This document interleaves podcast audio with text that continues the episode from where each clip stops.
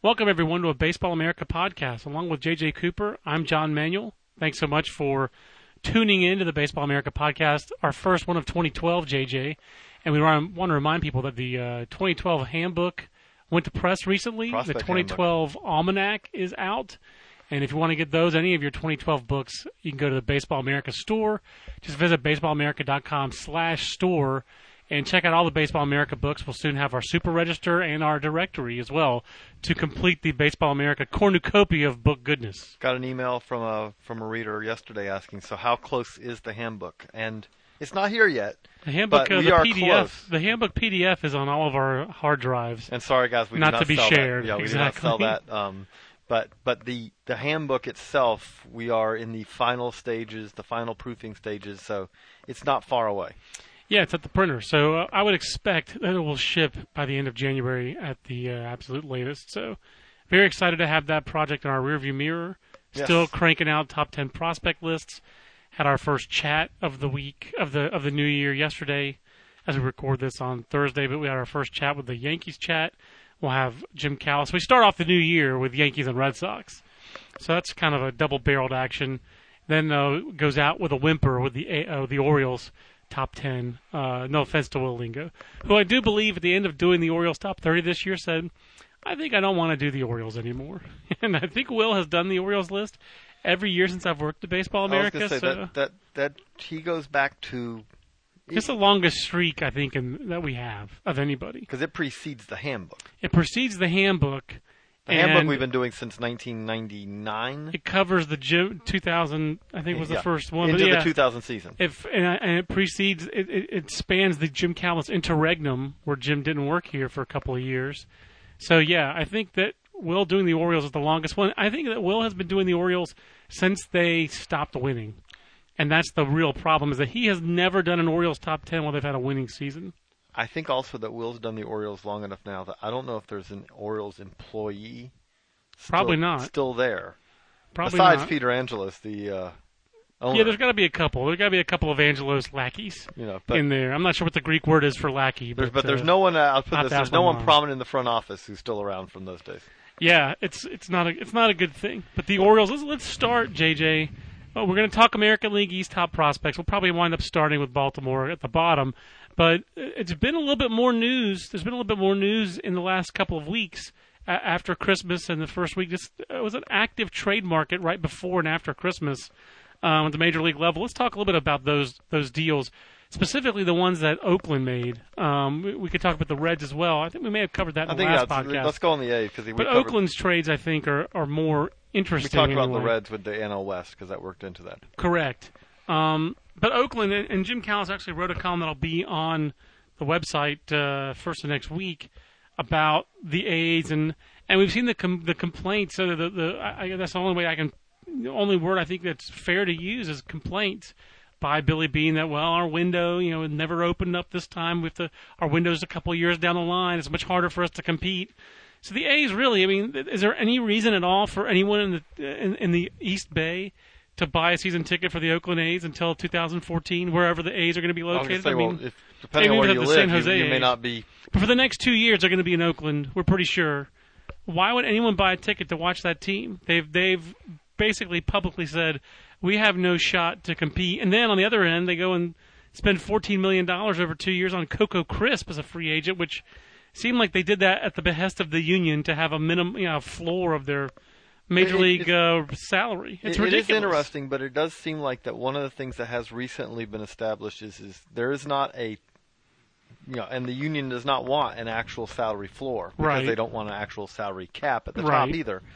But effectively, there is somewhat of one now. It does appear. I mean, that maybe that It's move, pretty low. maybe that move was not, but but we've seen in the past, we've seen like the Marlins agreed, Right. hey, you know, we've got to spend some money here. But Coco Crisp, I'm not. I don't want to get too sidetracked, but Coco Crisp at 32 for 14 million dollars, uh, seven million dollars each year. That's just that's uh, it doesn't make it doesn't fit with the rest of the things the Athletics are doing.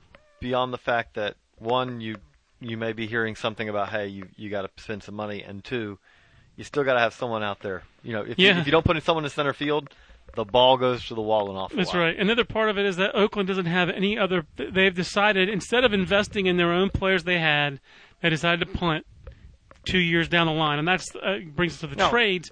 Uh, The three players they've had who made All Star games the last couple of years are all gone. Andrew Bailey, Gio Gonzalez, Trevor Cahill.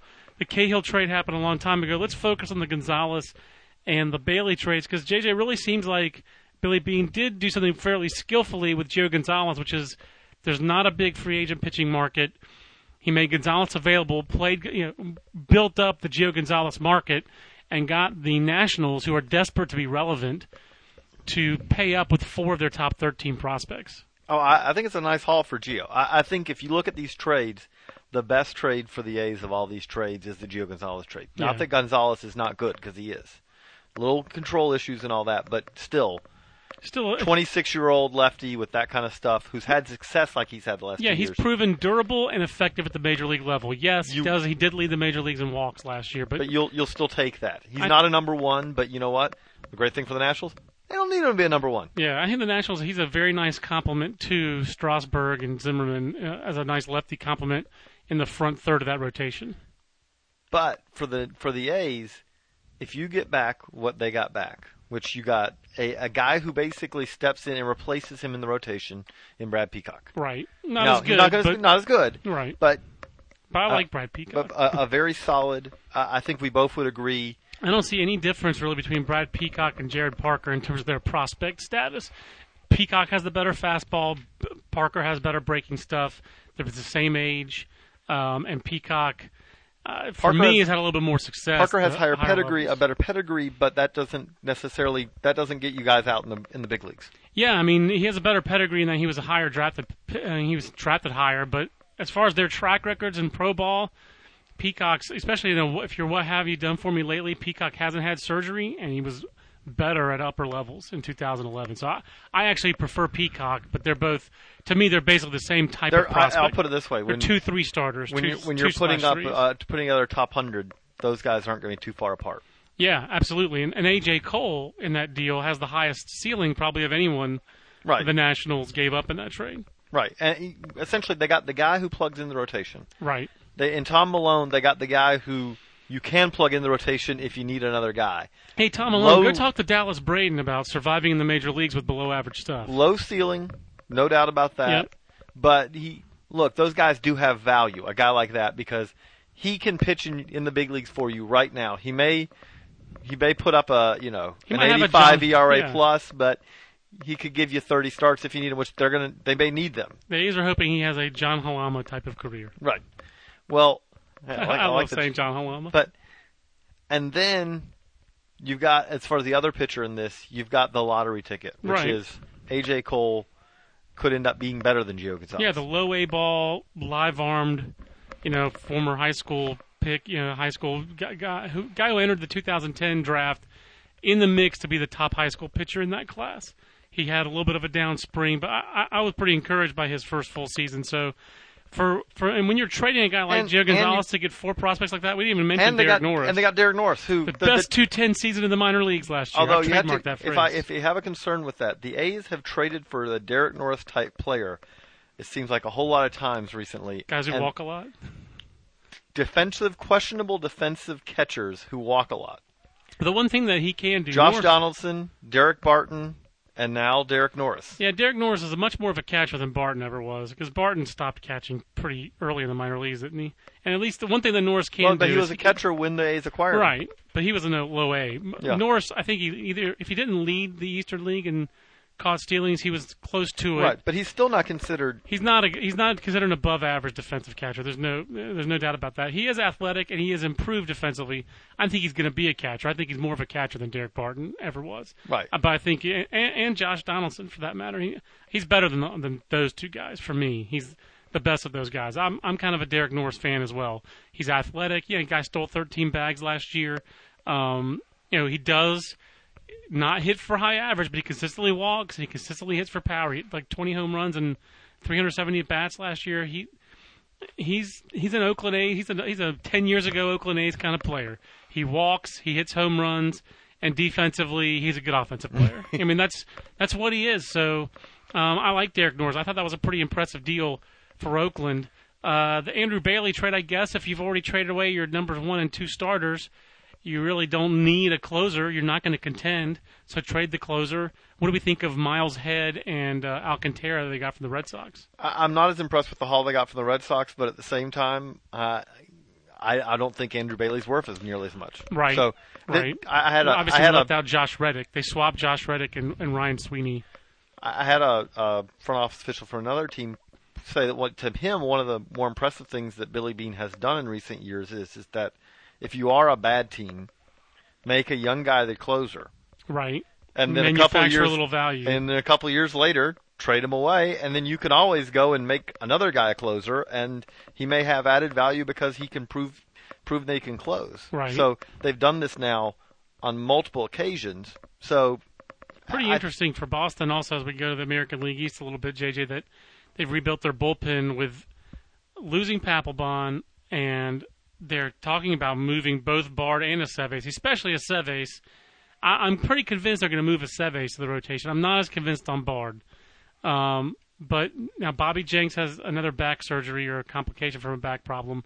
But Melancon and Andrew Bailey, that's you know, Papelbon has done it and did it and won a World Series as a closer. I don't know. I mean, obviously the Red Sox expectations for Andrew Bailey and Mark Melancon are going to be pretty high, but I like both those guys. I especially like Melancon from a makeup standpoint, and I like I like Bailey's makeup and when he's overcome and his stuff. He's closed and been very effective as a closer in the big leagues. It's it's not a bad way to rebuild, and it's a cheap way to rebuild. a cheap way to rebuild, and they've now got the, the other thing you have is, is you have two of those guys, which is always valuable from the standpoint of three of those guys really, because if Bard ends up in the pen also, right. you're not in a situation. The thing you want to avoid, and you know, look, you want to debate about, you know, yes, you can make. I, I there's something about closing, but at the same time, Sure. there is a an aura that goes with, oh, that guy's closed. That sometimes goes a little far because Right. everyone to become a closer at some point you had to become a closer. Right. Exactly. That being said, one of the worst things that can happen, it seems like, for a team that is considers itself a contender, is if you have all your eggs in one basket as far as you know your bullpen, Right. and then that one reliever gets hurt, and then all of a sudden, a lot of teams seem like they get into desperate straits. I think of the Twins a couple of years ago, absolutely. and you're just like, uh oh, we, you know, Joe Nathan. no Joe Nathan. no Joe Nathan, we're we're desperate. And then they Here, over- here's Wilson Ramos. They overpaid for the quote unquote proven closer, which Matt Capps really wasn't even the proven proven was closer. yeah. He, again, if you're a bad That's team, ev- everyone has someone who finishes up the games. That's right. That illustrates exactly what you're talking But about. Great but point. you you avoid that if you're the Red Sox, especially in the Boston market. If Papelbon and he wasn't because they had Bard, they had a couple other, but if Papelbon had been the only guy yeah. and he gets hurt and you have no other options, well then. In that market, the, the closing for you. screams that are going to come, you know, from everyone about got to go out and get a closer. You're not going to see that this year because if it's Bailey who's the guy, or it's Bard who's the guy, or it's Melancon who's the guy, and he gets hurt, you go, okay, well, whoever's been pitching the eighth for us is now going to pitch the ninth, and And whoever's have- pitching the seventh is now going to pitch the eighth. You have three Plan Bs basically. I, I think Bailey will be Plan A, but I, I think that makes uh, to me. I think Ben Cherington gets pretty good marks for his first big moves Well- as the general manager and remaking their bullpen. Especially again, 'cause what we talked about. If you look at it, the Red Sox got Bailey, and there's nothing that they gave up for Bailey that you would say, okay, that that guy you point to him and say that was going to be a key part Right. of the Red Sox. Because I like Josh Reddick, but I think the Red Sox internally liked Ryan Kalish better. And Ryan Kalish was hurt last year. If Ryan Kalish is healthy, he basically stepped right into that uh, right field vacancy. Um, it'll be interesting to see what Boston does. Um, Even, you know, and I'll say this, even the Melancon trade. yeah, like- Jed Lowrie was not going to be their starting shortstop. It was going to be Marco Scutaro. So you're basically trading a utility guy.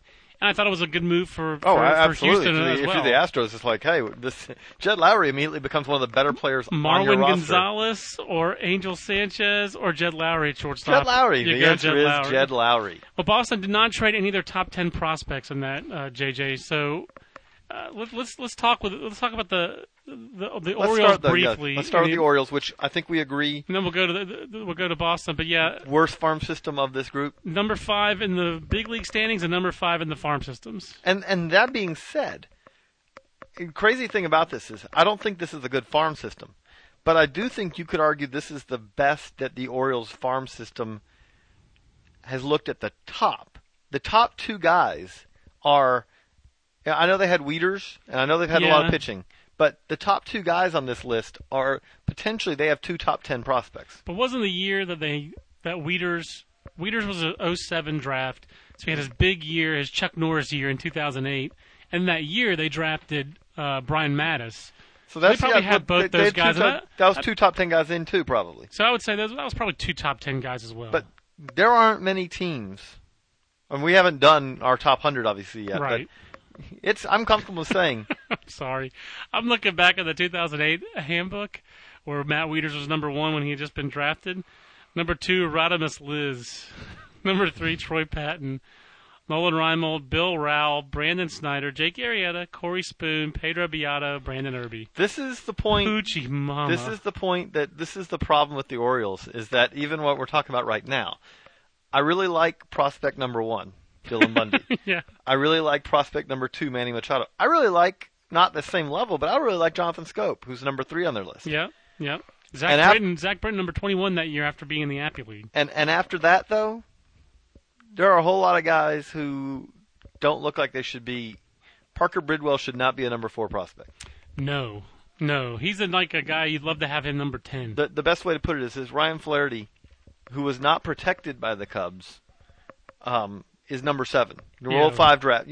Not a whole lot of Rule five picks crack top tens. No, not very often. I do remember losing a top 10 uh, uh, guy in the Rule 5 draft when I did the first year I did a top 10. The Blue Jays number 10 guy was Jay Gibbons, and he got Rule 5 that year by the Orioles, and he went straight to their top 10, like as number 10. But that was like a number, you know, and even in the in the write up when I wrote him up for the Blue Jays, I guess he didn't go. He, he must have gone in the book. But even when I wrote him up for the Blue Jays, it was you know, he wasn't protected on the 40 man roster because they have Carlos Delgado, but he had a big year in Double A. And anyway, I always enjoyed Jay Gibbons being in the top 10 and getting Rule 5. But But- but, it's but not often. and- Ryan Flaherty, he was in the 11 to 20 range very comfortably for the Cubs. But and the scariest thing that with the Orioles, and they themselves seem to admit this because they keep trying to fix this. But one of the problems is is that their guys they have not had a whole lot of guys who you say that guy got a lot better. Correct. Uh, that's a very fair assessment. They don't have a lot of guys. In their, Jonathan Schoop is one of the few, but again, let's see him do it at Double A. But like L.J. Hoes, L.J. Hoes would probably rank third on this list if he could play second base, or at least he'd rank fourth. But he But he really can't. I can't. don't know why we even listed him as an OF slash 2B because he can't play second base. Um, that that that, that he's a great example. Or Xavier Avery, after three or four years in their farm system, is still thought of as a raw, toolsy athlete with really no real significant improvement in his swing. The biggest problem with the Orioles, JJ, is you look at their 2009 draft. That's the one year. Most years, the Orioles have had a good first round pick. You look at their list of the first rounders Wieters, Matusz, Machado, Bundy. For the last five years, they've spent money, they've drafted high. And, you know, Matusz had a horrible year in the big leagues, but he certainly has flashed. You see well, why but yeah, was, again that and that's you understand why he was picked there. That, but that's and we did a story in this issue. you know, Right. it's been up on the site also about just how the the key for the Orioles to not to to win the division or anything like that. Just to be But the key to, for respectability is that their crop of pitching prospects who are now all in the big leagues. Dylan Bundy's not part of that crop, but that crop of pitching prospects who all of them the Arrieta. almost without fail fell on their face in 2011. Yeah, the Brad Bergesens. I mean, even him. Uh, all David Hernandez for- pitched really well out of the pen, but the only problem is, it wasn't for Baltimore. That's right. That's right. But if you're looking at their, if you want to pinpoint a reason why their farm system is in such bad shape right now, the biggest thing would be the 2009 draft. Matt in two- Hobgood at the top, and yeah, because in 2009, they that's the one year JJ out of all these years where they actually went aggressively over slot frequently, and Joe Jordan's no longer the scouting director there, and uh, you know Joe, I'm sure he had his strong points, but if you're just looking track record. That draft looks Well, terrible. I don't have the that- whole draft in front of me, but I know the guys that went over slot for they they saved money with Hobgood, and they went over slot with guys like Michael Ohlman, Cameron Coffey, a couple other guys. None of those guys are in their top 30. Mychal Givens, not just not top 10. Four guys I can think off the top of my head: Givens, Hobgood, Coffey, and Ohlman, who got eight hundred thousand dollars or above. Where Hobgood got slot, but the other, but he was an overdraft. The other three guys They saved money in the first round. They went over slot with the other guys.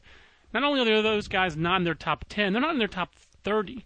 So And this that is and draft, we're talking we're talking two and a half years later. So that draft was a complete whiff, and that draft is the reason. I mean, you can't write off those players completely, but that that draft is the biggest But- reason and- why their farm system stinks right And now. this is the thing is, is that if you are if you are a great farm system and you whiff on one draft, you can Right. survive it. right. If you're a good farm system and you whiff on one draft, you're going to really feel it. But if you're already a below average farm system and you whiff on a draft, That's it. You just it, can't it, afford it. it, it takes you a long time to make up for that. Yeah, and they and that's and that's it. So I shouldn't say that's the only. Re- and their their system doesn't stink. I shouldn't be that hard on it. They're not. They're, they're they not going to rank 30th. stars. They're not going to rank they're 30. not 30th. They do have future stars, and I like Dylan Bundy. I think I had Dylan Bundy ranked higher on my personal top 50 than anybody else from the 2011 draft. But the that's, that's the big that 2009 draft is the biggest reason why the depth in their farm system is poor. And the problem they have is is that when we go through this, I mean, there aren't. That's the only below average farm system in the AL East. Yeah, that's fair. I think that is. I think that's actually what it is. I mean, think that's so right. that's a real problem. Is is that you're the worst team in the division, and then you add on top of that, you know, at the big league level. And oh yeah, by the way, you have not just the worst farm system, but you have a bad farm system or below average farm system in a division where everyone else is above average. Yeah, where everybody else spends money, and if they don't spend money, they're creative. And if they don't, I I mean, like even the Rays, the Rays don't spend a ton of money in the draft, as, far as going way over slot, but they had more picks than anybody else because they really gamed the system and uh, the old system. And Baltimore has not done that either. Moving on uh, with a little bit uh, happier face to Boston, uh, JJ. This is a weird farm system because they're like the opposite of Baltimore. Uh, Dylan Bundy or Manny Machado would rank one very easily in the in the Red Sox And system. the other one would rank two. Uh, who John Whoever I'm saying, Dylan? Bundy and Manny Machado would be one two. They would. Oh yeah, absolutely. They'd be ahead of anyone in this system. Absolutely. And I, it doesn't mean I don't think there's star power in the Red Sox system. I think that Xander Bogaerts is very comparable to like Rymer Liriano with the with the Padres, where they both ranked second in their farm system, but they have the highest ceilings. But there's a lot more uncertainty. we right. don't know what position They're, they're low A guys who Yeah. are farther away. You know, And Xander Bogaerts, for all his power, struck out in what 28% of his at bats right. Last I'll year. say this though: if you're going to strike out that slug over 500 in the side league as an 18 year old, that's Absolutely. It's like okay, I'll give you some holes there. You know, Mike Stan struck out a lot as an 18 year old. I mean, as a 19 year old, I think in the in the No, he was Sally League. 18. Giancarlo Yeah. Cruz, Mike Stan, yeah. Yeah, you know, and and you'll take that because if you again, if you show that kind of power, No doubt. you got a carrying tool. He has the highest ceiling. Will Middlebrooks, nice prospect. Blake Swihart, I've heard raves from people who saw him in instructional league. I, I believe in Blake Swihart's bat. I don't know if he's going to catch, but I really believe in his bat. I believe he is the only top 10 prospect who carries a currently an 000 stat line. That's right. Wow, 0 for 6. I didn't notice that. I thought that said 0 for 0 for 0. Uh, I was wondering why we even ran that stat line. But uh, but their their system has so much depth, JJ, of interchangeable parts where it's really the guys who rank like 15th in their system could rank fourth. The best way to put it is after Anthony four- Ranaudo's four, and I'm not a, I'm not an Anthony Ranaudo fan. Let me Right. make that clear, uh, as people in the office know. Nothing, Nothing personal, personal. against him, but a lot of injuries there, Anthony and Ranaudo killed my brother. and but the best way to put it is Anthony Ranaudo's four.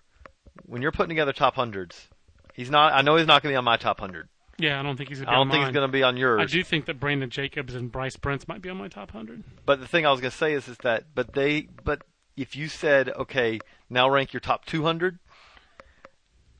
uh, their number nine guy, Ryan Lavarnway, might make my top, my number two, my top He'll 200. make my he'll make my top 150 because Matt Barnes actually at number eight he might be in my top 100. He Right. might be in the 90s for me because I mean how is he that different from too many of the college pitchers who went this year? He's a little less refined than the breakings, the secondary stuff's not as refined as some of the other top college pitchers in the 2011 draft class. But I thought he was a steal where Boston got him, and you could make a case for him for. And and and let's just also say, their number 10 prospect, Jackie Bradley, not right now, but a year from now, if shows oh, health, he could be a top 100 guy. He could be easily a top hundred guy next year if if he's healthy and he has kind of the year. He basically picks up like okay for his sophomore year he's just jumped to now. We got to see the bat exactly. We got to have to see the bat play the way it did when he was a sophomore, not the way it did in 2011 when even before he got hurt, he wasn't hitting great. And again, my comp for Jackie Bradley Jr. has been for a year or so Mark Kotsay. I, I'm looking for him to be Mark Kotsay. So, a With, without the pitching ability. well, yeah, that goes without saying. Well, who knows? You know, he doesn't hide the ball like Michael Roth. They never gave him the shot at South Carolina. But Jackie Bradley Jr. as a premium defensive player in center field, and I, I think has that that great player aura without the great player tools, which was what Mark Kotsay had at Cal State Fullerton. Well, he's a great player at Cal State Fullerton, but he had a he was- but he had a very nice big league career. I, I think if Jackie Bradley Jr. Is, uh, hits Oh, like if he Mark does, if Kotsay, he, if he produ- produces a Mike Kotsay career, every Yeah. that's a great draft pick. Absolutely. Uh, so, I, but I do think out of last year's, I like the fact that Jim Callis does our Red Sox list. That if you're going to pick someone from their draft class from last year, I would have ranked Blake Swihart as the highest guy. I think that, I don't know if he's a sleeper, but I like Brandon Jacobs a little bit better than 60. I'd, I- I'd I take would- Jacobs over Bryce Brentz, for example. I, I will say though, so in the AL East, are they third to you, fourth? Okay, let's I let's do think I this. had Let's them do this third. now. Let's yeah. I think I had them third. I think, think- I went Yankees, I agree with you on Jays, Yankees one. Red Sox. Blue Jays Then I'll too, go and I know that there's going to be some Blue Jays fans who may hear this and go, "Wait, what?" You know, and hey, the Blue Jays have a very deep farm system. They do. They do. The thing that the Yankees, to me, and I think to you also, the thing that puts them ahead is that Toronto's farm system is deep, but at the top end, they don't have. I mean, they don't have a Jesus Montero, a top ten prospect guy. Well, there's nobody. There's there's very few organizations that have as good a young pitching as the Jays have.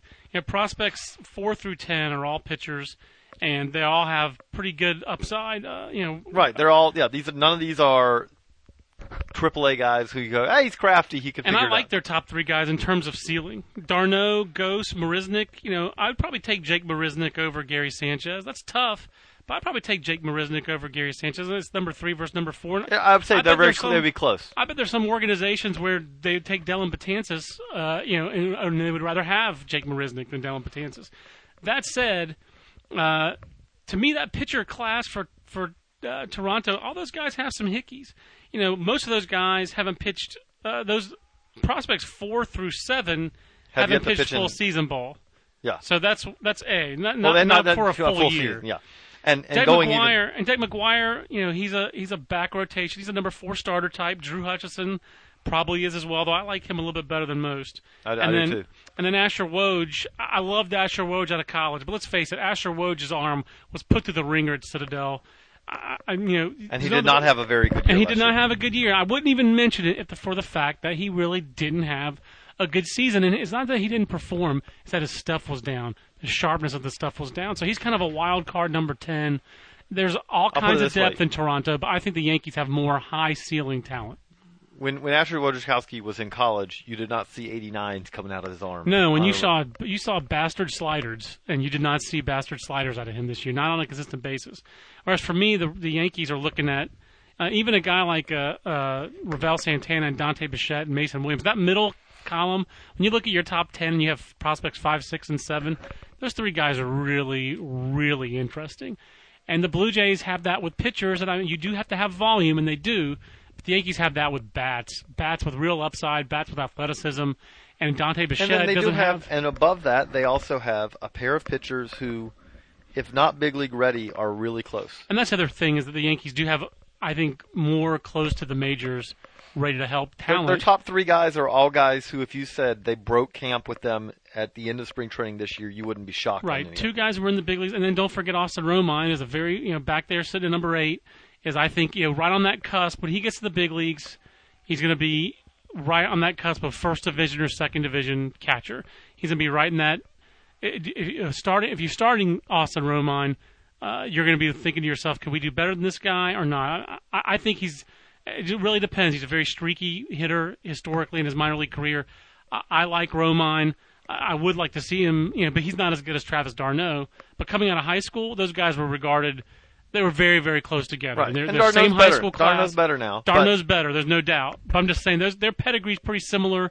d'Arnaud gets a significant. He's a significantly better prospect right now. But you know, Romine's been in our top 100 before, and I don't think he's going to be in the top 150 right now. But he has. I think he has a chance to be a big league regular. So, But the main thing to me, depth, the main thing the that, upper levels, the main too. thing to me that jumps out though is, is you have three guys at the top for the Yankees, One who's a top ten prospect. Yeah. I don't think. Two others who are I think Montero's in the top five for me. I mean, he's just he's a, as elite as hitters get in the minor leagues. The only minor league hitters to me who are better are Trout and Harper. There's only minor league hitters who are better. And then you get you're basically how much are you going to ding him for his defense and the fact that he's probably going to be more of a DH. But to me, his career path is going to be he's going to be a better version of Paul Konerko. Uh, he will he he'll probably wind up catching more in his career than Paulie, but Yeah. I think it's going to be a similar career path. And Paul Konerko has some 40 home run seasons in there, and he was a four-hole which, hitter which for World translates to a Series 30 champion. home run seasons now. You know, I, I don't know. I'm saying, but yeah, you know, if he puts up 30 home run seasons, that's but equaling Paulie hit 40 last year, didn't he? In 2011, Yeah, that's and true, he's Paulie's still doing it. Yeah. So I, I, I've I've used that comparison for a couple of years because Paul Konerko is a guy who hits for average and power when he's going right, and that's going to be Jesus Montero. And if he's doing that as a first baseman or DH, uh, or if he's doing it as a DH catcher where he's catching 40 games a year, I think Jesus Montero is going to be a pretty valuable player. So, and he and he fits the, what the Yankees need right now so very well. He's the perfect to me right-handed power bat complement to Granderson, Cano, uh, you know Nick Swisher. The only power right-handed bat they have is A Rod, uh, who uh, is Well, don't worry, they got they're going to have a Rod for the next uh, like six years. Yeah, as long as uh, Montero is cheap, they will have A Rod. So actually, Montero might be expensive. You know, That's right. By the time the A Rod is as well, um, but Toronto's uh, system, JJ, real quick. I mean, uh, uh, it's really more notable to me for depth than it is for star power. Even though I do like those top three I was guys. to say the thing about it is if we go top 10 here, if you get the prospect handbook, there are a number of guys in that prospect handbook past 10 who you also we like. Put it this way: Nestor Molina uh, was like in the mid-teens for the Blue Jays, and he got traded to the White Sox. He became their number two prospect. Spoiler alert, you know, coming Yeah. up ahead. That's crazy that he went from like 18 to 2. Uh, that's a big jump. So, very big difference in those farm systems. But I, I think Toronto's second, Boston third. Tampa is fourth, JJ, and See, that, I- that might surprise some people. But and I, I, I, can't remember. I'm trying to think when I did mine. I, I want to say I had them. I may have had them.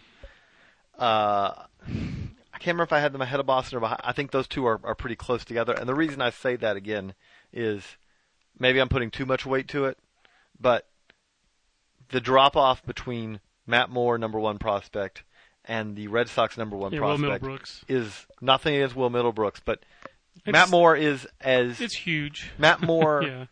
It's funny, but we It's think three back. grades. But we think back over these the top pitching prospect year by year by year, and we have guys who like, man, that guy just looks amazing. David Price, Right. when it was the David Price Matt Wieters comparison. You know what though? Matt Moore is a better pitching prospect at this point than David Price was at the same point. I don't think there's any doubt about that. I don't think there's any question. And David Price was like the slam dunk best pitching prospect, and he's lived up to it. It's not something right. where you say, "Oh well," But you know, in hindsight. No, David Price was the number one pitching prospect without a doubt. Yeah. He was he was in the argument, the one two. He was either one or two in you know in in our top hundred. Yep. Those- that was the debate, him or Wieters. And you look at it now, you say he's lived up to what we expected, and you say you look at this and go, "Yeah," and Matt Moore is significantly better. I think he is significantly better. I mean, I guess I shouldn't say three grades. Three. It's a grade and a half. But I mean, you're talking about a guy who we think is going to be an above-average big league third baseman in Will Middlebrooks versus a guy who's going to be the best left-handed pitcher in the big leagues. And if he's not the best, he's going to be right there with. Clayton Kershaw. I mean, he's right there. So uh, I- yeah, I- Matt I mean- special. hey, he's a pitcher. He yes, he could get hurt. Obviously, He's the safest pitcher in the book but too. but you look at it and you say, he's already for one, he's already shown a taste of what he can do in the big leagues because as you know, as I think either you or we, someone wrote, you know, to with this. Look, Matt Moore has already in some ways hit Yeah. what our projection for him is, which is to be the number one starter on a playoff team. I know he wasn't their number one starter during the season, but Right. you know what? When the playoffs rolled around, they said, "Who who are we going to start?" They started Matt Moore, and he was dominating. Yeah, he was. He didn't just start the first game. You know, that's not why you say that he looked like a number one starter on a playoff team. It wasn't just that He he started the set the first game. He's he's shut out the defending pennant winners, the team that went on to win the pennant for seven innings in their home stadium. You saw in, in the postseason. Chris Carpenter would labor for six innings to hold that Rangers lineup down. You saw other pitchers with big pedigrees try to hold that Rangers lineup You saw check, a whole lot of games that was it. six. You know, like it was six five in the Look fourth. at look at what he did. Look what the Rangers did to Justin Verlander. They made that guy work. The guy was MVP and Cy Young, and they made that guy work for every out. Matt Moore made that look so easy, so effortless. Uh, there, there was no one who cut through that Rangers lineup And better in the postseason. Let, us say there is an advantage so of he's hit that season. there is an advantage of when you're getting the if you're a pitcher with his kind of stuff, Right. and they're seeing you for the first time, True. giant advantage. I'll admit that. True. You can't watch video like there's so much video now. Well, we got some video. We got uh, you know the camera. You know from we got some Durham Bulls art. Right. You know, I mean it's not the same. Well, he had that one five inning start Right. or whatever against the Yankees. True. It, it- harder to break him down. And uh, obviously, the other part of being a number one starter is 200 innings, go out there and be, uh, you know, f- to me, I guess you're going to put it in that 125, uh, 125 ERA plus. you want to see, uh, can we still use wins or am I allowed or will I be laughed off the air? But you, you're looking for a guy who will win 15 to 20 games. You're looking for a guy to start 200, pitch 200 innings, you know, right. strike And out a lot of guys. He hasn't had to he hasn't done 200 that yet. yet. But because you're not gonna you're not gonna have a guy throw 200 innings in the minors. even without that playoff, although uh, we did have Terry Doyle do that Yes, this year, but- even without that playoff start, uh, just look at what Matt Moore did just in the minor leagues, and that that stat line at Durham is so ridiculous, and we got to see it, but it's still I mean, the So best way to the best way to put it is is not that boy good. the funny thing about it is is that Matt Moore over, over the final two months of the season, Matt Moore like probably seeing him at his worst was seeing him in the AAA playoffs. Yeah, That Yeah, was you're Matt right. Moore at his worst. it was. Yeah, you're right. And uh, the only thing he didn't get to do this year was pitching that uh, AAA championship game in his hometown in Albuquerque that he wanted Right. to do.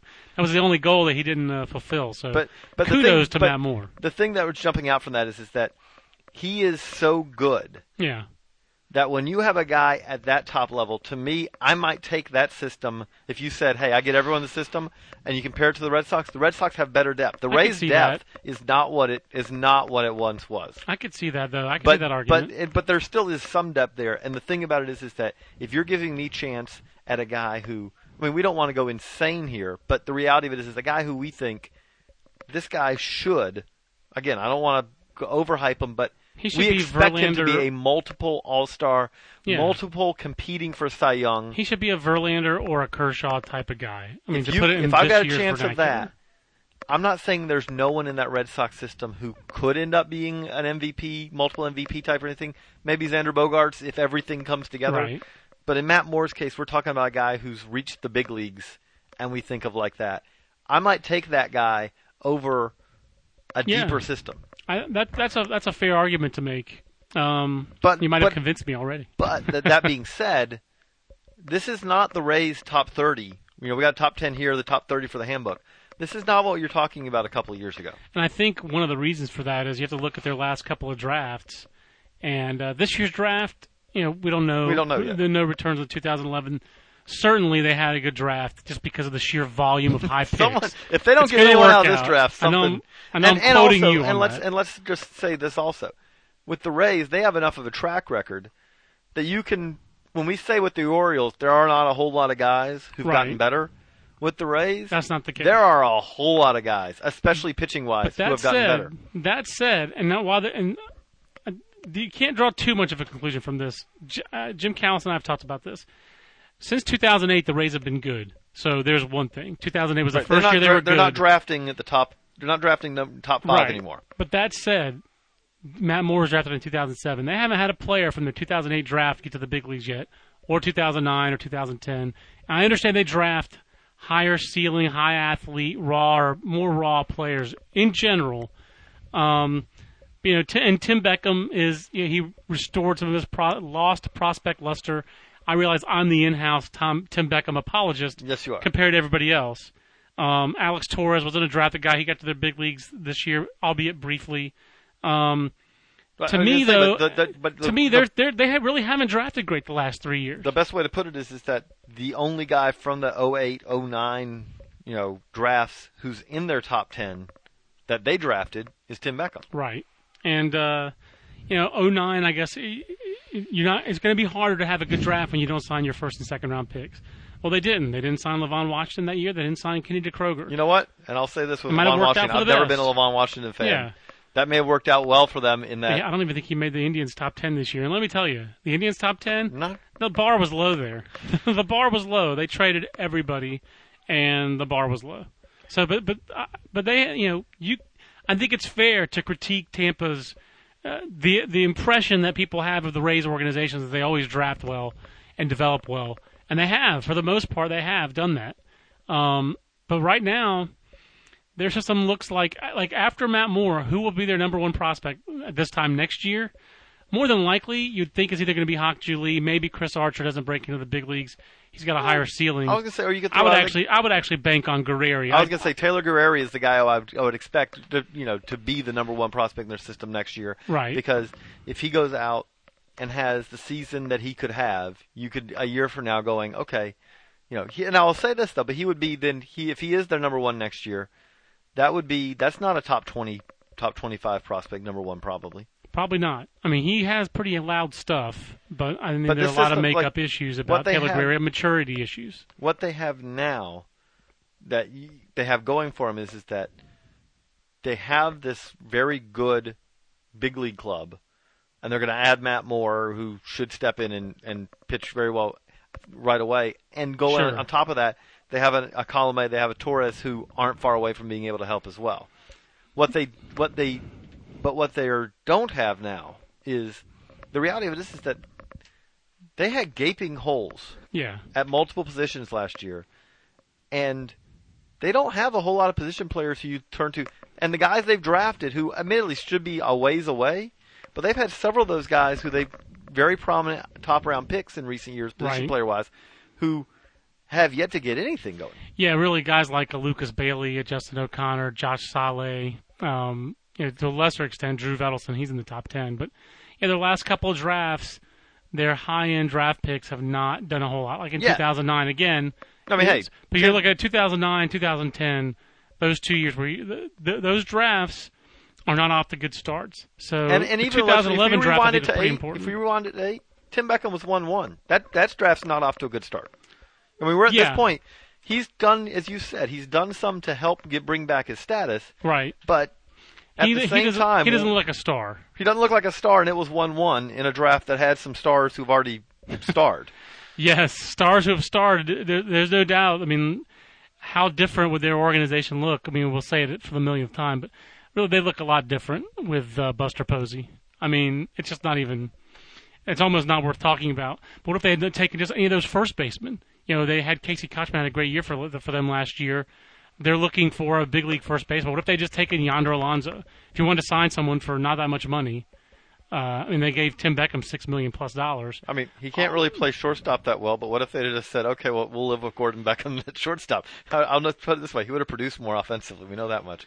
They're a defense-oriented team. They're not. They would not have put Gordon Beckham at shortstop. Right, right. Well, the, the thing that has taken care of some of that, you know, I think that again the the perception is the Rays draft so well. I'm not saying they draft poorly, But they trade really. but they trade really, really well, and they pick up good free agents. And I mean, you know, Matt Joyce wasn't a big deal prospect, although he was a sleeper.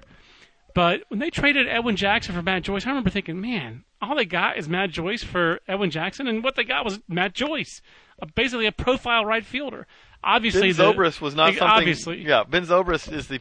Know, Aubrey Huff to turn in Aubrey Huff into Ben Zobrist, the best draft pick of the last decade for the Houston Astros. and they never got to enjoy it. But They did but, not but get to enjoy even it. even with that, you know, and even like they they uh, Carlos Pena, Casey Kotchman, they've managed to turn a couple. Now Pena, it was a roller coaster ride with Pena. They got good and they got bad, right, but they found something there out of essentially nothing. They found something in Casey Kotchman out of essentially nothing.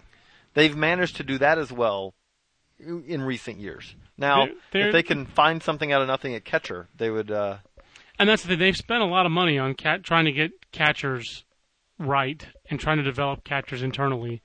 And, it and hasn't, they don't it have. They do But not have a catcher. But their 2008 draft, Beckham, Kyle Lobstein, we're all still waiting for Kyle Lobstein, and the rest of that draft class is really there's not a whole lot going on there. Uh, I don't see anybody else out of that draft class that they signed who's a prospect. So, you know, that's that's what we're that, that to the Rays. For me, maybe I, I I do see your argument. I can see them ranking ahead of Boston, Uh, but I think Boston has leveraged.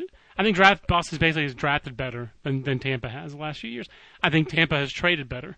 But I think in recent history, um, and we'll see if this continues. Obviously, for Boston, uh, it, it seems to have continued even after losing Jason McLeod. Amiel Sawdaye and, the, and that scouting department there has really kept doing things the same way. We'll see if they keep doing it with Theo Epstein gone. Because I, And we'll keep seeing and see. I think look, it- for there's both no reason these for it teams, not to. For both of these teams, the changes in the draft are going to affect them significantly from the standpoint of right, these are late. These are teams that They'll never have to a- be picking late, and you'll never they- have a team pick ten out of the first sixty picks again. Right, like that's not going to happen right. anymore. The supplemental picks is going to be way down in the number of supplemental picks, Right. so that's one thing that's going to affect them. And also, the Red Sox, really, I would argue more than anyone, the Red Sox are the master of, okay, they may spend some money on their first round pick, but Right. more than that, They just spread it out. they just spread it out, and Yep. we're going to take, we're going to take five to ten premium guys That's right. and spend a mil, eight hundred thou, Right. money like that Right. that spreads out your risk.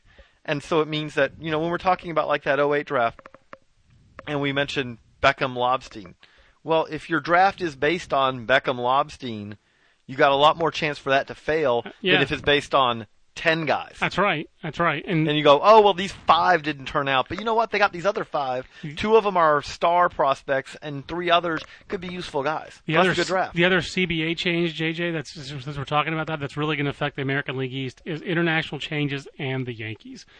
You cannot find. I don't think a team that's more consistent in terms of always spending a lot of money internationally. And the Yankees, you look at their top ten. Well, Jesus Montero, one point six five million dollars. He was one of the top signing guys in his Gary class. Sanchez. Gary Sanchez with the number two signing bonus in his class in 2009. Ravel Santana didn't get a huge bonus, but he did get some money. and he was considered one of the He better. led, and he led the Dominican Summer League in home runs in 2010, and then he hit for that kind of power in the Gulf Coast League. Um, I'm leaving somebody out uh, who's ranks pretty prominent, uh, not just not so much their top 10, but like in their farm system. And then obviously look at their big league team: Robbie Cano, international; Ivan Nova, international. Um, going back a ways, obviously Mariano Rivera, international. Uh, the Yankees have been as successful, really, as any organization internationally, And they're gonna- especially in Latin America. and they're going to be one of the teams that's going to be hit because they're No going to get doubt. a smaller allotment. No doubt. Everything, every change in the last couple of CBAs is basically aimed at less Yankee dominance. You can argue the the yes whether that's a good idea or not, but from adding wild cards, giving other teams Yeah. more of a chance, to uh, expanding the playoffs again now, to uh, competitive balance picks, to revenue sharing, all of them are basically aimed at putting a drag on the Yankees. That's the thing that was interesting. When the CBA came out, there was a lot of hue and cry right at the start. yep. That's like, oh man, this is going to be bad news. Why are they doing this for the teams like the They're Pirates, killing the, the Pirates Royals? and Royals, exactly. the team that really like if you look at it now again we do not know teams will find ways around some of these things we Yep. know that Yep. agents will find ways around some of these. If these they haven't yet, they're searching now. they're working on it that being said They're they're they're down in the mother's said- basements with the blockers. if you That was a said which teams are right now going to be most hurt by these rules the red sox and the yankees top of the list for me I think so. I think you're absolutely right. They're never going to get competitive balance picks, extra Never. picks like that. They're never going to do that.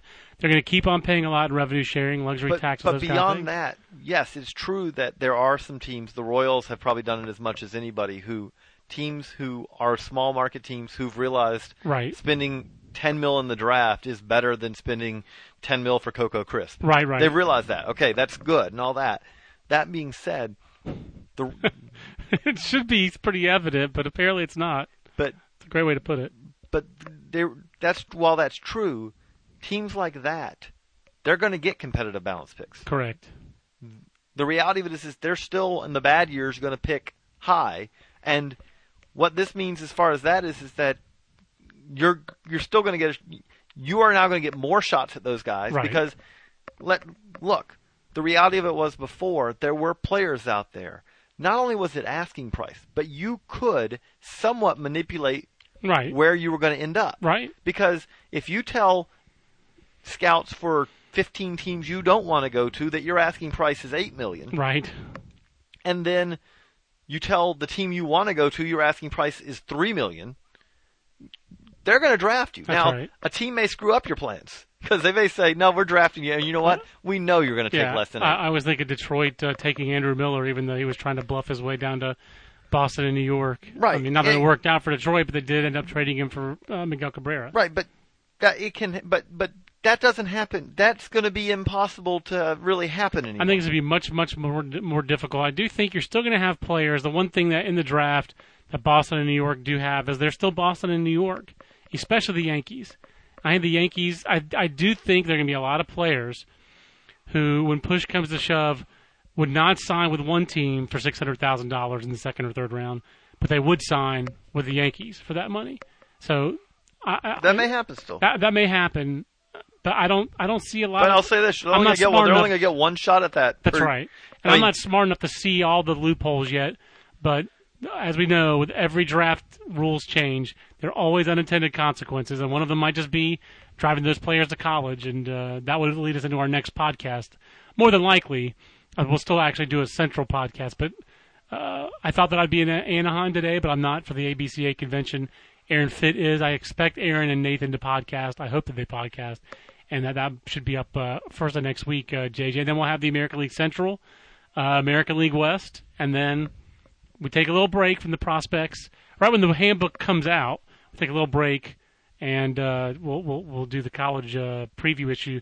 But when the book comes out, we'll have a couple podcasts to talk about the book because I think it's going to be a lot of fun. And, and we got and and we uh, we've talked about a little bit. We won't even go into detail yet. This is kind of wrapping up the podcast, you know, for today. But we do think that there, with the handbook this year, we've added something that will be one of the better additions we've made in years to the handbook. That makes it a, so. a, a, an even more valuable book. I think so, and uh, I'm I'm excited about it. Kind of can't wait to talk about it, but I am going to wait to talk about it. Yeah, we're gonna we're gonna we'll we'll, we'll do a podcast that will talk about that. That's Brian. right. We'll just we'll we'll, We'll have it also on the site and all that. So and we'll we explain it. and we haven't uh, indicated it at all in the top tens. We want to make sure we got it right before by the for, for the book, but it's going to be a book that's only. Gonna, it's going to be probably you're going forward as a book. Oh, only. going forward, it is going to be a book only deal, unless there's such uh, critical acclaim that we have even to then, include though, the but, top but, tens. You know, even then, I, I think it's a book. You know, but I think it's a book only uh, deal Feature. myself. I agree, but uh, we're obviously excited about that. Excited to have the book behind us. Excited to get it into your hands. So go to baseballamerica.com slash store for the prospect handbook, the almanac, the upcoming directory of the Super Register, all the Baseball America books. For JJ Cooper, I'm John Manuel. We'll see you on Sunday, January 8th on Sirius 209 XM89 when the Baseball America show returns to Sirius XM. Until the next Baseball America podcast. So long, everybody.